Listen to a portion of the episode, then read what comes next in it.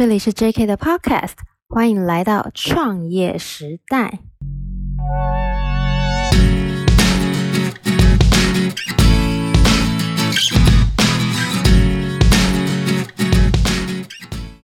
Hello，大家好，我是 JK 的板娘 Irene。创业时代这个节目啊，我除了会邀请创业者们来讲讲他们的亲身经历以外呢，还有分享他们的心得。我也会邀请和创业相关的不同领域的专业级老师们来到我们创业时代节目，和大家聊聊创业朋友您应该要如何学习，还有是不是有一些东西您从来没有注意到呢？那这一集我邀请到的是一位我。长期在追踪的文字力教练，我去上过他的课，也参加过他的读书会。那这位讲师非常的优秀，我们先把他请出来，然后再跟大家讲讲训练写文的能力。为什么我觉得他真的很重要？来，欢迎 Elton 老师，林玉堂老师。Hello，大家好，啊，我是 Elton。Elton，你可以帮我们自我介绍一下吗？啊我是 Elton。那我现在是一名专职的讲师啊，也是一名文字力教练。为什么说我是文字力教练呢？因为这是我的一个定位，是一个授课主轴，就是呃，我教大家用运用文字的多元性发挥影响力，也就是不局限于在文案，不局限于在写作或者是一些私讯沟通，我就是让大家在使用文字上面的时候会比较吸引力，会比较有影响力。可是，Elton，我记得你一开始不是做，不是做讲师，不是钻研在那个文字力这方面的，嗯、对不对？你之前是呃行做行销，然后业务，嗯、那为什么你会想要转转到写作教练这一块啊？呃，当然最早期的工作是从事业务工作啦，那是因为年轻，想说要挑战一下自我，觉得说透过业务工作应该可以学习到更多啦，这是以前老师这样讲，所以后来就一开始早期当然是从事业务工作。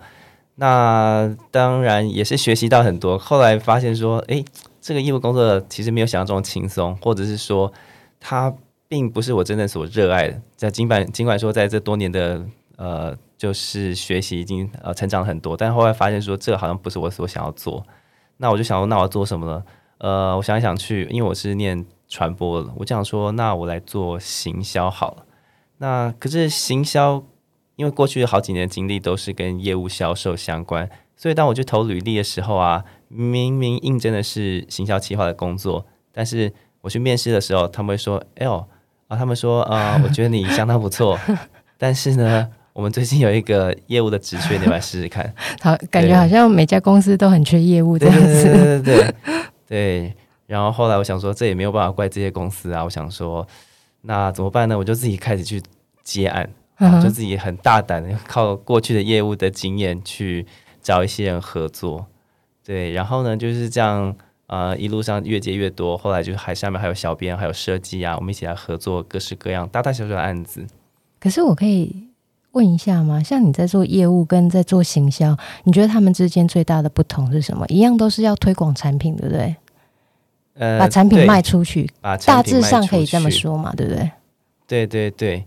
嗯，业务的话，嗯、感觉会比较像是一个，比较像是一个利益的交换啦，就是我把东西卖给你嘛。嗯、那行销话比较像是一个价值的建立，虽然也是在卖东西，业务比较像是短期的促成，那行销比较像是一个长期的品牌建立吧。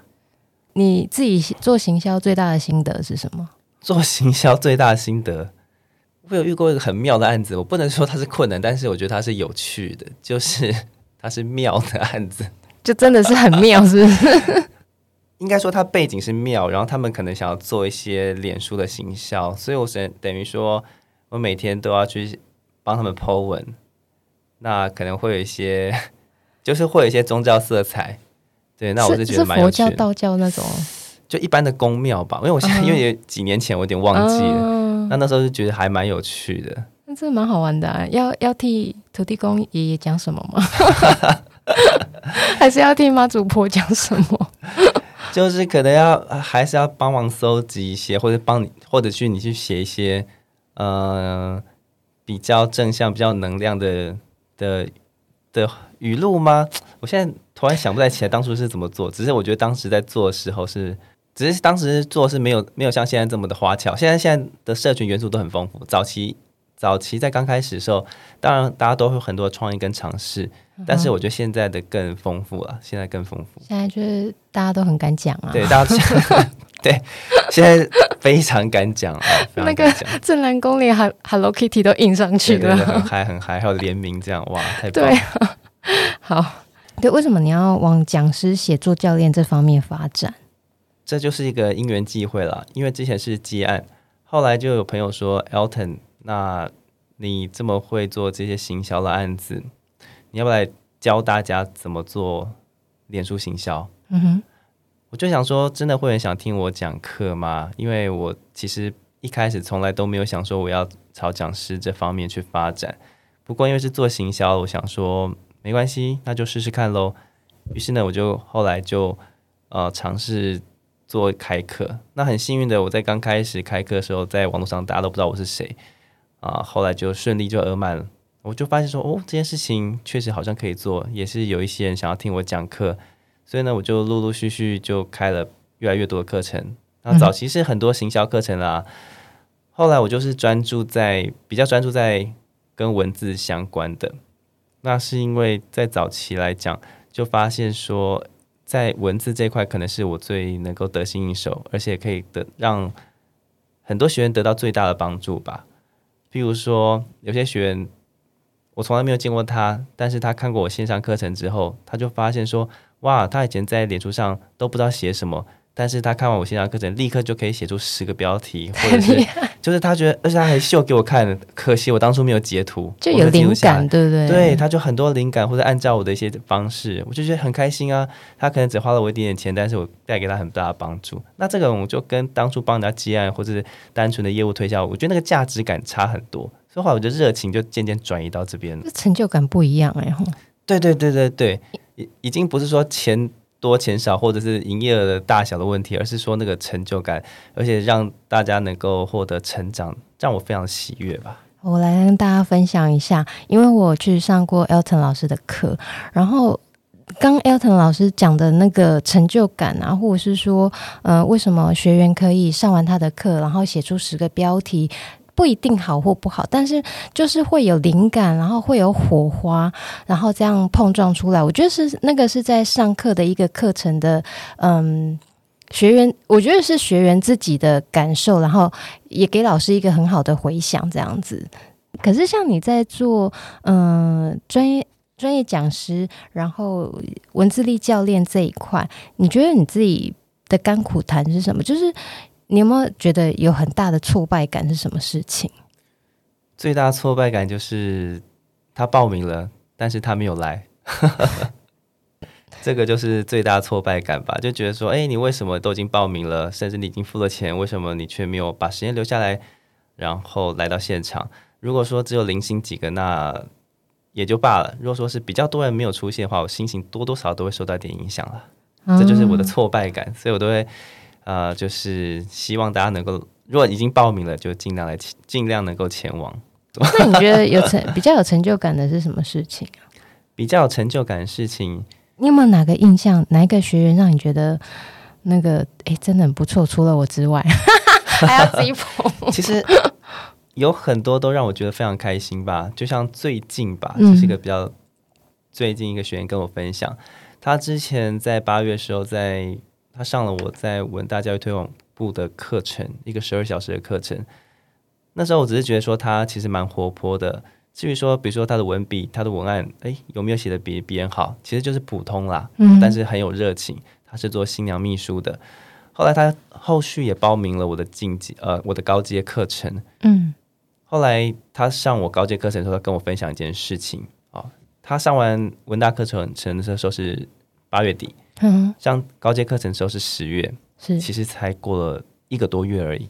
他就跟我讲说，他上完我的课之后啦，就就觉得他觉得有比较多的灵感，而且像以前他也是一样不知道在脸书要 po 什么，但是他就强迫自己，然后运用课程课程的教学内容去撰写他的粉丝专业贴文。嗯，但是他因为工作关系很忙碌，所以他也没有办法写很多。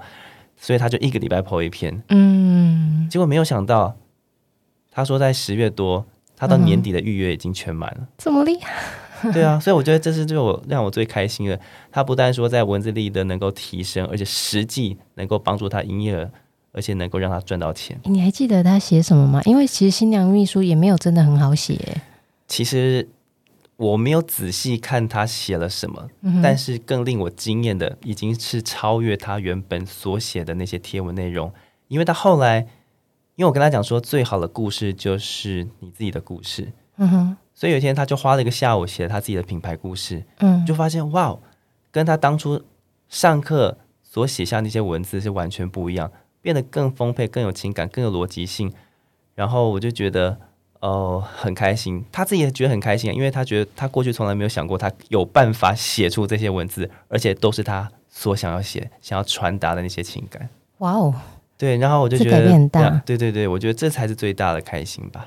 有一个蛮特别的是，他之前唱我一门文字销售力，后来上完课之后呢，他隔天就写了心得。嗯，因为我很多课程，他们都会觉得课程有收获就会写心得。这个很特别的原因是，因为呢，他上完课之后，他回到家中，嗯哼，然后他就觉得说，哇，课程很棒，所以要赶快跟他老婆分享说今天的收获是什么。他说：“哦，Elton 老师讲了什么什么什么，老婆也很开心的听。后来他就突然想到说，嗯，过去有一个问题跟他老婆争执了很久，每次讲那个点就会吵了，就吵不停。于是呢，他竟然就用课程所学的一些方法，换位思考，跟他的老婆去做沟通，竟然短短三十分钟就解决了。”很多年都解决不了的争执问题。好想知道。对，其实我也很想知道，但是因为这可能碍于隐私，他没有跟我透露这么详细。嗯、但是他很感谢。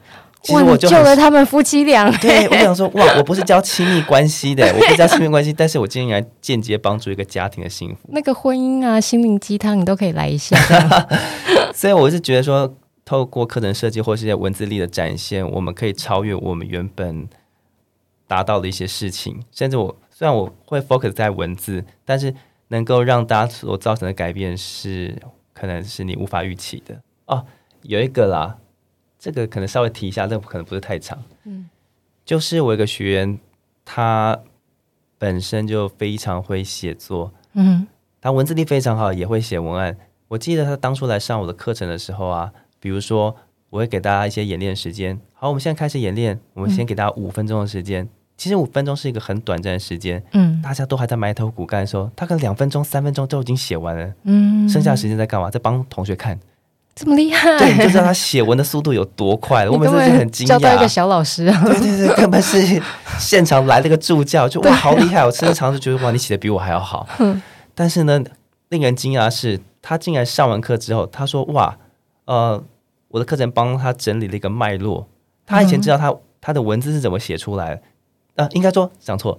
他以前不知道他的那些文笔、那些故事、那些文字是怎么写出来的。但他上完我课之后，他渐渐知道那些文字是如何铺陈出来，好像一个脉络，让他更知道如何应用。所以他写作速度又再提升了百分之五十。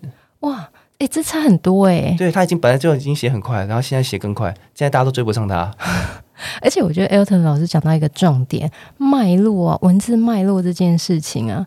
对写文来讲，我觉得超重要的诶，会写会会把呃会知道自己的故事。可是如果脉络好跟脉络不好，它的差别是在哪里？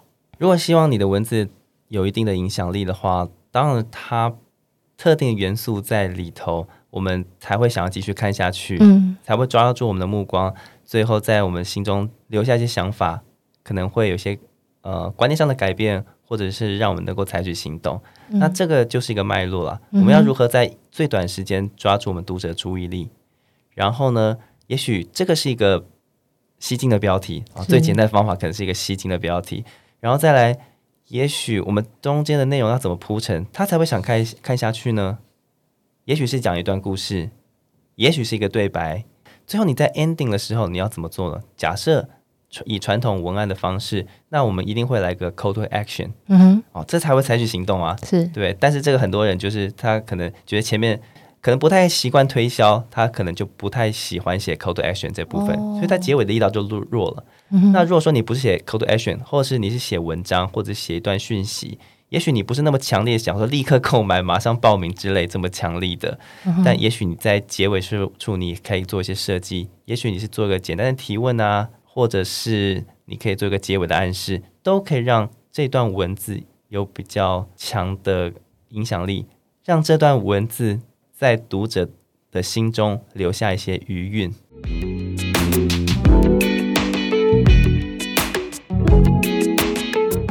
那那我要来那个跟 Elton 老师套一下话。那像我们写餐厅啊，我最后要怎么写 Call to Action，那个客人才会来？餐厅这种东西反而是比较直接吧，比如说预约的电话，嗯哼，或者是预约的网址，嗯，因为你前面的铺陈已经够够丰富了，可能是你介绍你们菜色，再加上你们那个餐点都拍的非常漂亮，我每次都觉得 很想去吃，然后我也会介绍一些学生去。啊，听说已经有一个预约年底，我觉得很夸张。说，哎、欸，才几月份，你在预约年底？他私讯我，我也我也蛮意外的。谢谢谢谢。哦，因为可能那时候我跟他介绍说你们地点，然后很适合那个看一零一的烟火，后来他就觉得很兴奋，下一刻就马上预约，我吓一跳，我天哪，很有效率，非常非常有效率。对，所以我我反而是觉得 call to action，如果说你真的要写 call to action 的话，其实就是。直接明确吧，哦，就是告诉他一个理由，你为什么要来我们这边？嗯、好，比如说呃包场首选啊，然后或者是你希望能够有一个美好的夜晚吗？这个是提问嘛，然后加上一个电话或者是网址，嗯、那这个都是最简单的做法。当然，你可以透过这样子去做些延伸。讲到提问啊，我想要问 Elton 老师一个问题：听说吸睛的标题。下问句是最好的，是不是有这回事吗？问句它不一定是最好，但是它一定是很吸睛，而且是很容易去设计的标题。怎么说？比如说，我举一个最简单的例子，呃，有个标题叫做“为什么他卖的比我好”，这很显然可能就是是要给业务员。或者是一些服务业的人看的标题，就是哇，我很认真服务客户，我很为什么他业绩比我好？是不是？为什么？为什么我这么努力，然后但是别人业绩比我好，或者别的品牌、别的贵、别的业务就是赚的比我多，所以他就忍不住想继续看啊。对对对，他就只是把 痛点变成问句，所以这是最简单而且最直接的方法。有没有那个给 OL 看的，给上班族看的？上班族，我想想看，为什么他存的比我多？是不是？为什么他存的比我多？对、啊，为什么要比我早买房？比如说，存款从来没有超过十万嘛，嗯、然后什么理财专家可以告诉你答案啊？嗯哼，或什么之类的。对，如何三年买房这样子？这个就也也行啊。对对对，但是这个就不是那个，他可能不是，不一定是。不一定是提问了。你说如何三年买房的话，可能就比较像是一个文章或者商品的卖点。哦，对，所以说除了把一些痛点变成问句之外，你可以直直接提出你的商品或者这个文章的卖点，放在开头，放在标题，一样能够吸引到对这件事情有兴趣的潜在客户。而且我上次有一次我听你说妈妈爸爸不一样，就是那个问题结尾是妈跟爸，这个是从电话拜访业务电话拜访的技巧当中。学来的，比如说，如果我们今天打电话给一个朋友，或者是给一个客户，嗯、你可能跟他讲说：“嗯、呃，林林小姐，请问你现在有空吗？”哎，不好意思，我在开车哦。哦，然后就挂电话，对，可能就会挂电话。对，特别如果是陌生客户，一定会嘛。对。然后如果说认识的话，可能也不 不一定会给你一些好脸色，这样，因为他可能知道你的意意图。嗯。但是如果说我们换个方式问林小姐。请问你现在有空讲一下电话吧？嗯，你这样讲我就考虑了一下，就会发现好像会稍微犹豫一下，因为呢，妈跟爸，妈是完完全全的是去提问对方的意见，吧他会有比较多的确认感，所以你会去心里去思考说，诶，我是真的完完全全没空吗？如果你真的是超级忙，你会跟他说，不好意思，我现在真的没有空。嗯哼，但是如果你真的有一点点。时间，比如说你有三到五分钟的时间，你可能就会犹豫了一下。真的，好像是哦。所以呢，你就有机会能够在啊、呃，在能够跟他沟通下去，赶快把你的商品卖点啊给它丢出来。那这个虽然是在电话销售，可是其实我们运用在文字当中，也可以适度运用这样一个技巧，让你的读者愿意继续往下看下去。诶，这真的是一个很棒的技巧诶，因为老实说，我接过这么多的电话行销，从来没有人像你这样讲过，真的诶，有吗？你有接到像你讲的这种方式的吗？是没有，但是我遇过一个呃，遇过很厉害的吧，就是他其实是来推销我，好像是中华电信 MOD 吧，但是在早。在以前，我是其实觉得完全不需要，所以之前接到很多类似的推销电话，我都是拒绝，而且他们讲的都差不多嘛。哦，即便说商品再好，我就是没兴趣。后来有一次，我接到一通电话，我一样没有兴趣，我一样没有兴趣，但是我跟他反映一下家里的电网络的问题，说啊，这怎样怎样。其实这不干他的事，真的不干他的事，因为他是做电话行销，那些客户呃。处理的那些客户问题的处理不干他的事，可是我就跟他反映一下哦，我很讶异是，他竟然就跟我讲说可以怎么解决，比如说客服要怎么打，然后可以怎么样去检测等等等，就是他跟我讲那个可以检呃解决的 SOP，就按照他的方式去解决了，嗯，我就很开心啊。后来他又打电话来。哎，好聪明哦！他还会 再打给你。对，他后来又再打电话来，就哎，我我说这个问题解决了没有？说哦，很感谢他，因为他的帮他的关系让我很顺利的能够解决当初那个网络问题。嗯哼。于是呢，他就继续接着讲说，呃，可不可以给他一个机会，让他能够分享一下他们最新的一个专案？就听他讲。哦。后来呢？成交了。说成交了。哇哦，贺成交。对，贺成交。对对对对对。但是过去其实没有个业务，就没有个电话行销专业，他嗯。能够愿意让我把这个钱给掏出来，哦，也就是他也是主动展现了对于客户的一个关怀，而且他能够解决客户的问题，即便这问题不是跟他原本的工作项目是直接相关，但是他愿意能够协助你，他自然而然能够得到比较好的业绩。那时候我是心里是觉得说，他应该是业绩比较好的，我也是这样觉得。